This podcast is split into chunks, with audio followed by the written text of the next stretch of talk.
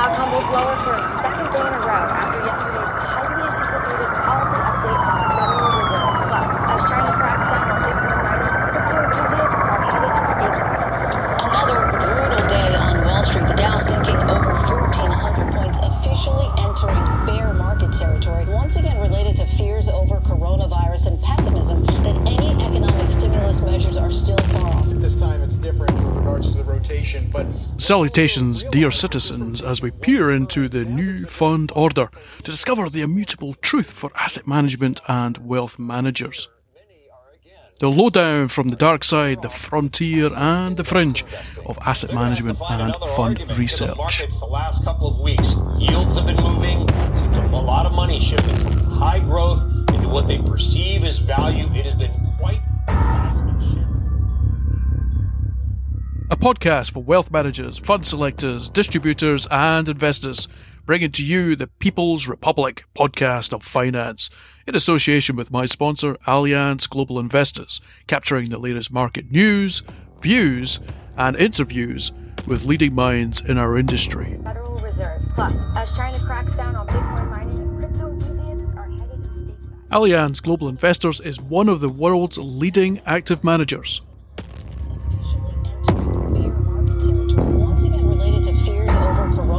And pessimism that any economic stimulus measures are still far off. At this time, it's different with regards to the rotation, but let's also realize that this rotation was occurring. Now there's a very fundamental reason to support the continuing rotation. Strong surge to start the year. Many are again asking, are you better off with passive index investing? They're going to have to find another argument. The markets the last couple of weeks, yields have been moving.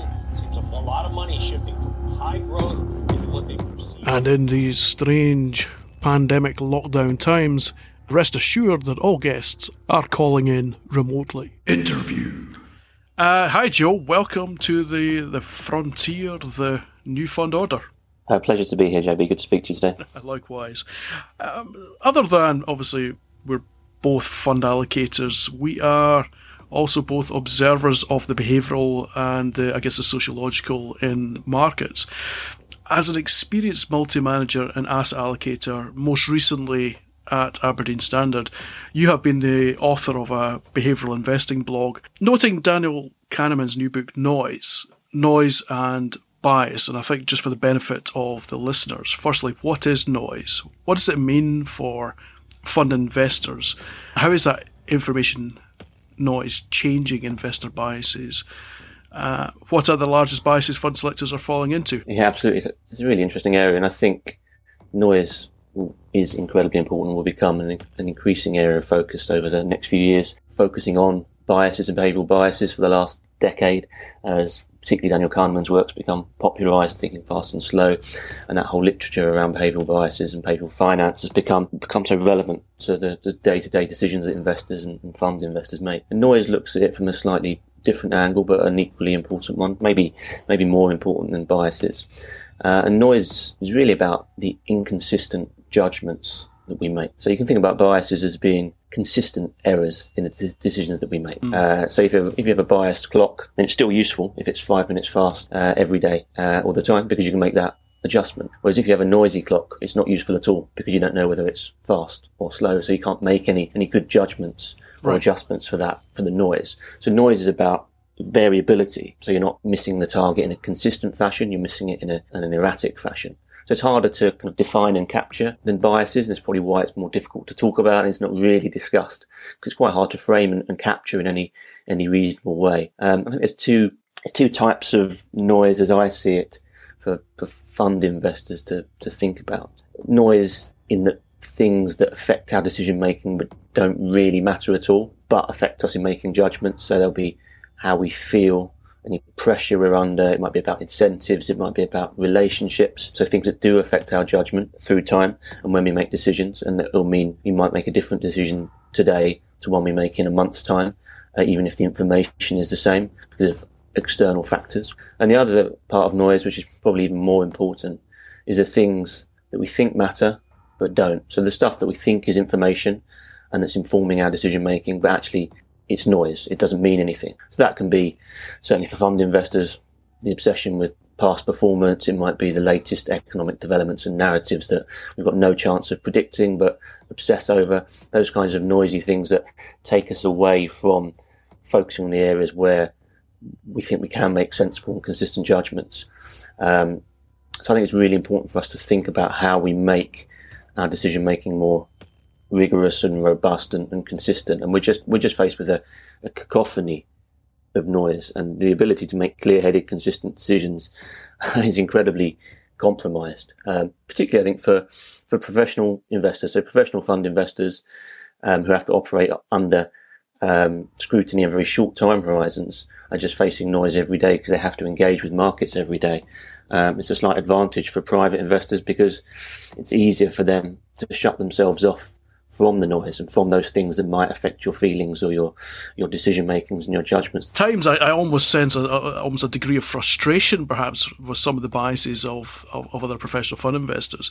But let's let's pick on one of the hot ones: discerning luck from skill, speculation from investing. Does spotting skill from luck become the fundamental uh, precept of choosing an active manager over an index?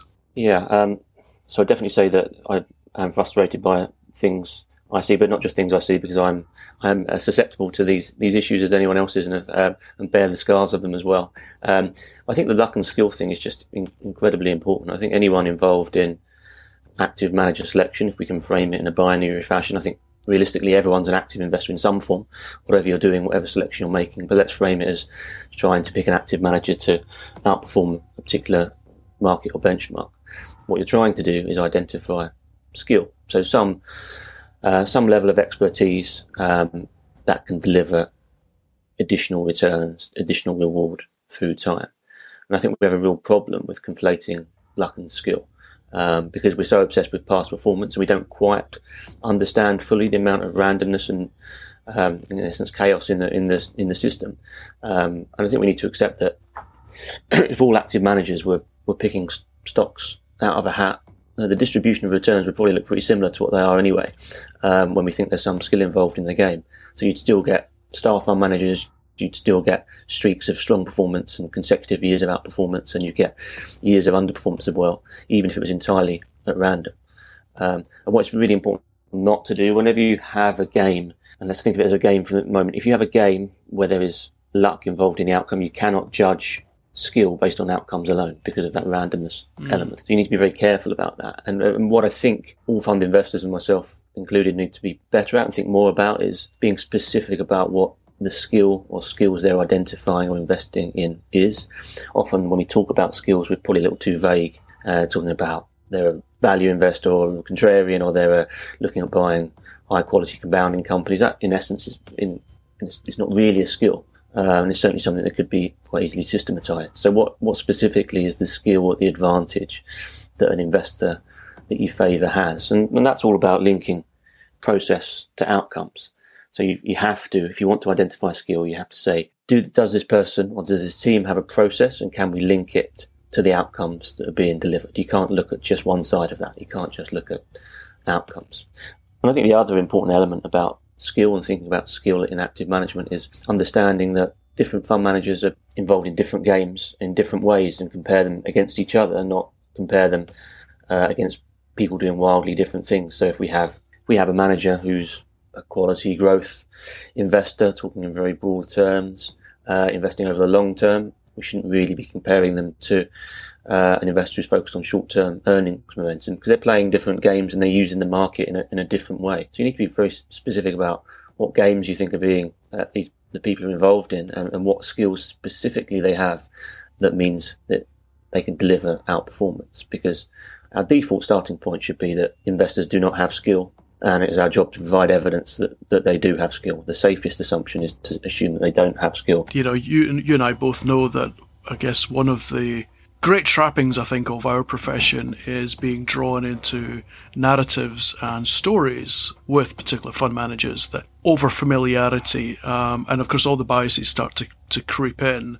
But, of course, there are there are tools to cut through some of those biases. And you talk about adopting an inside as well as an outside view and using base rates So firstly, what are base rates and how should fund investors use them to help cut through noise, to help them with their decision making? Yeah, it's a great question. The inside view when we make a judgment is about the specifics of the particular case. So let's take it from a fund selection perspective. The inside view is about the manager, their pedigree, the team, the process they have, the systems they have. It's about the specific features of that of that instance uh, that we're thinking about. And obviously narratives and stories around that are wrapped up in it as well. Um, the outside view, by contrast, is just the general lessons. So the the broad evidence of this type of situation, forgetting about the specifics of the case, thinking about the general lessons we might learn from this type of situation. And it's really important to consider both aspects and probably the outside view first. But fund selection is very much an inside view activity. It's all about the specifics and this incredible manager that I've identified with these distinct characteristics, rather than thinking about the broad environment of this type of manager, this type of opportunity. Uh, and the, the best type uh, of outside view to take is, is to use base rates. And that's to think about using estimates or information that's based on historic or contemporaneous examples of similar situations. So let's take, take an example. Let's say you've got uh, an equity analyst who's looking at uh, the auto sector and a particular company in the auto sector, and they're looking to forecast operating margins for that car company. The inside view is focusing just on the specific, specifics of that company when looking to forecast the, the operating margin. The outside view is saying, what is the history of operating margins for car companies, um, going back in time and looking at peers as well. So it's taking a, a much broader approach and saying, what's the starting assumption here for this judgment I'm about to make? What ballpark should I be in? Rather than starting from the inside view and the specifics without understanding the context of the of the overall question that you're asking or the problem you're trying to solve. So when I think about it from a fund selection perspective, let's say on the inside view, you've got this fantastic manager that meets all your criteria, but on a very specific basis, you just think they're exceptionally talented. The outside view might be in this particular asset class. Um, our base rate for managers outperforming uh, over a, a five-year time horizon is ten percent. It's only ten percent of managers in this a- asset class tended to outperform the market. That outside view is in- incredibly important in understanding whether you think it's a good idea to invest with that manager, because you know the odds are heavily stacked against you. If you don't have the outside view, then you're just thinking about the specifics of the case. You don't have any base rates, you don't have any odds, so you don't realise that your chances of, of success in that in that regard are, are actually very low. And you can do it in other ways as well. So if you're so there's no there's no one number which is a base rate, but let's say you're kind of looking to buy a, an active manager who's been incredibly successful and has outperformed by five percent annualised over the last ten years, you might look at historic instances of managers with a similar track record and what happened to them following that period of performance. Now, my base rate for managers continuing to outperform after generating such excess returns might be five percent of managers continue to outperform, or maybe none of them continue to outperform. And that kind of base rate is incredibly important in framing your decision. How sensible, how reasonable, how rational is your decision? I think it makes sense to start all of your decision making with, from a fund perspective, from the outside view. What's the context of this decision? What's the, what are the odds of this decision? And then you might adjust that based on inside views, based on particular insights you have about the situation. It's interesting that you, you touch on, the I guess, the time aspect, the time horizon, I guess, between the outside and the inside view. And I'm thinking back here to the, you know, the Fidelity Magellan studies of the mid nineties, the mid two thousands. This sense, I guess, that investors were perhaps becoming more short-termist. Um, I guess, firstly, do you agree? And if it is, is that, I guess, growing latency having a real detrimental impact on that inside view, outside view approach? Yeah, I think time horizons and increasing myopia is undoubtedly the, the biggest problem faced by fund investors.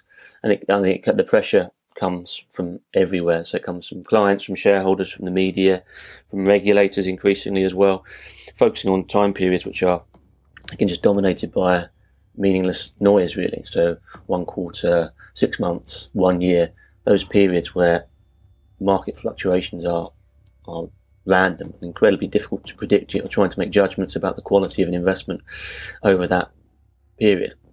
So what I would say is that anyone with the ability to take a longer term view, let's say you're able to take a five-year view, um, has a huge edge and advantage over everyone else, because everyone else is working from quarter to quarter. um, and six month to six month, and trying to get through the next quarterly report. So anyone with a genuine ability to take a long-term view has a huge edge, and in, theoretically it's quite a simple one to, to exploit, um, but clearly you've got to be in the right environment to do that. One of the concerns I have um, about fund selection as a as a discipline is that, unfortunately, the interests of fund selectors have become, um, through no real fault of their own, um, misaligned with probably the long-term interests of clients and long-term prudent investment decision-making. Because in a world of, of myopia, uh, when you're under pressure from various stakeholders about short-term performance, it's in the interests of fund selectors to, to keep your job is to sell the laggards, buy the flavour of the month funds, so people don't have to worry about the laggards anymore and can be happy they've got some recent outperformance in there. Uh, you change your job after three years, uh, so no one really notices the, the long-term cost of that type of, of trading behaviour. Um, people just don't have the time horizons to make prudent investment decisions and then wait for them to, to come to fruition. Um, it's really, I mean, it's difficult to work out what the solution to that is, but I think things like adding friction to an investment process is good to make you more long-term. Education, uh, certainly more education about behaviour, and even blending managers of different styles just to try um, and insulate you from the, the, the strong desire to react to short-term performance. And I think we're in a situation where it's quite easy as a fund investor to do stuff that makes you feel better in the near term, and then you can just repent at leisure um, because of the long-term cost of that type of performance-chasing behaviour or myopia. Preoccupancy that we have about certain standard time periods of performance when it comes to driving fund development actions, corporate actions, fund manager changes, fund selection processes, screens, et cetera. Uh, this sort of system of control, not exactly the sort of thing you want to be to be trying chasing. And the, again, I think when we're talking about those pressures on fund selectors, the the rapid advancement of the E S G agenda right now amongst fund selectors, which has a long-term aim, but is leading to a huge amount of short-term noise, a lot of short-term decisions to try and rapidly transition. What's your take on all that? Is that going to be a source for inefficient decision-making in the near term, um, somehow as an acceptable compromise so that we achieve longer-term ambitions? I think that there's definite frustrations around what's happening around greenwashing and kind of the whole E S G is in our D N A nonsense that you hear all the time, um, and lacks any kind of reasonable um, credibility. Um, so I think there are elements of it that are frustrating, and obviously we're in an environment where active managers are seeing margins under increasing pressure from the movement to, to passive. Um, clearly, there are um, incentives at hand here and, and questionable motives. Um, but I think the, the broad movement of what's happening, and the movement away from simple shareholder value maximisation towards sustainability, is almost undoubtedly beneficial for the for people and the planet. Um, so I think that movement generally is almost certainly a, a uniform positive. But I think we just need to be slightly careful about how we're how we're framing that. that change. Uh, one of the concerns I definitely have is about making E S G into a, a performance narrative. So saying that if we have positive E S G or sustainability characteristics, however we w- might frame them uh, in a fund, then that leads to some kind of excess return. There's some kind of factual premium from investing in, in E S G factors. And I think that's problematic for two reasons. One is that the evidence is just not strong enough. We've been through a decade or more of value underperforming and quality growth outperforming. There's no way you can reasonably disentangle that from some of the E S G factors. So I don't think, that doesn't mean that E S G factors don't exist or that they will not deliver some kind of excess return through time, but it just means I don't think there's enough evidence to make very bold claims about it. So I think the narrative saying you can do good and get excess returns, I think that's a stretch. And I think it's problematic, A, because I'm not sure the evidence is strong enough to say it, but B, what happens when it doesn't work? So you want clients to come on this journey with you and to for them to buy into sustainable investing and to E S G investing. But if you make the claims about performance and then you go through the inevitable period of disappointing performance, um, let's say we have three years where positive E S G stocks underperform. What happens then? Do, do we abandon them? Because we've said to people that, that it leads to outperformance and now they're not outperforming. What's people's tolerance for, for E S G or sustainable strategies underperforming? And I'm not sure about that. And I think that's why the messaging shouldn't be about this fund will outperform because it's got strong E S G characteristics. I think there's a, there's a better narrative than that one. Uh, and I think that narrative is movement away, as I said, the movement away from shareholder value maximization is very good for the people and the planet. And I think that the returns of the majority of asset classes and therefore the majority of funds are likely to be significantly higher if we avoid the negative consequences of unchecked climate change. So you never see these returns, but your returns are likely to be much better if the asset management industry starts taking E S G and particularly climate issues more seriously. Uh, and the consequences are pretty grim if they don't. Um, so doing so should lead to better returns, better growth over the long term. But that's not a fund-specific thing. Clearly there's fund-specific opportunities. But really I think it's about a movement of an industry to stop focusing so much on quite narrow shareholder motives and focusing more on a wider group of stakeholders, on society. And I think that's a that's a good thing. But we need to be really careful about how we message it and be really careful about creating short-term performance narratives around it, because I think that will just lead to a situation where when it doesn't work, which, let's be clear, even if a factor works incredibly well over the long term, there will be periods, quite long periods at times, when it doesn't work. You just create the situation where people start abandoning it because you've created the wrong narrative about, about how E S G and sustainable investing might improve returns. And I think it's a much broader narrative to think about rather than Fund X will do better than Fund Y because it has better E S G characteristics. If you're a free market supporter, then um, this, I guess, increasing politicising of funds, fund markets, investing is possibly worrisome. Where I've probably got greatest sympathy is fund selectors facing into into that green noise, because all those around them perhaps see confront you know dealing with E S G as somehow as a binary. You do it or you don't do it. Whereas, as you know, as fund selectors, uh, those who have prided ourselves as professional fund investors, we are, I guess, the the balancer of risks, the the arbiter of various inputs to try to get to an, an, an effective and efficient decision. And I can imagine the pressure will be ramping up quite significantly on the on the fund selectors. But let's finish off with a, a fun a fun part, and this is the bit that all my guests love, which is the the ten question rapid fire rounds. Joe, um, if you're ready, we shall get started. Let's go. Good stuff. Question number one: bull or bear? Bull. Question number two, Bogle or Buffett? Bogle. Question three, profit or planet? Planet. Question four, divest or engage?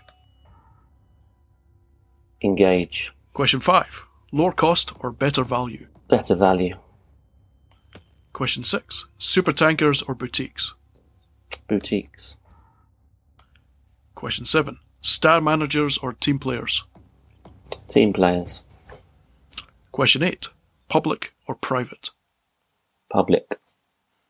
Question nine. High growth or stable income? Stable income. And question ten. My favourite. Socialism or free market? Oh, if it's binary, socialism. I did not expect that. Good stuff. Um, and that just leaves our little bonus round. If you can choose a number between eleven and forty. Uh, can I have thirty-nine, please? Just try to figure out where my thirty-nine's gone. I did have thirty-nine. Uh, right, I'll change that. Here we go. Question thirty-nine. Art or science? Oh, God. Um, science. Great stuff. And that marks the end of the interview. Joe Wiggins, I just want to say thanks very much for jumping on. It's uh, I know it's uh, it can be a bit of a random walk um, coming on this show, but I just want to say thanks very much. It's been great to, I guess, get into this discussion about noise and uh, the decision-making process for fund selectors. So uh, thanks very much, Joe. Thank you. Really enjoyed it. Please don't forget to like and share and subscribe. You know, click the subscribe button. A new podcast every two weeks with a new guest. Stay tuned. A big thanks to you, dear listener, for tuning in, brought to you by my sponsor, Allianz Global Investors, and my warm thanks to today's guest. Legally, I am compelled to remind everyone that all views of this podcast are, of course, independent and do not belong to any affiliation or organisation, just in case that was in any doubt. Tune in for the next podcast every two weeks from the New Fund Order. Please subscribe, share, like and comment. Let me know what you think and what you'd like covered in future episodes. Until then, stay safe and keep it left field. now sinking over fourteen hundred points, officially entering bear market territory, once again related to fears over coronavirus and pessimism that any economic stimulus measures are still far off. At this time, it's different with the rotation, but let's also realize that this rotation was occurring. Now there's a very fundamental reason to support the continuing rotation. Long surge to start the year. Many are again asking, are you better off with passive index investing? They're going to have to find another argument. The markets the last couple of weeks, yields have been moving. Seems a lot of money shifting from high growth into what they perceive as value. It has been quite the size.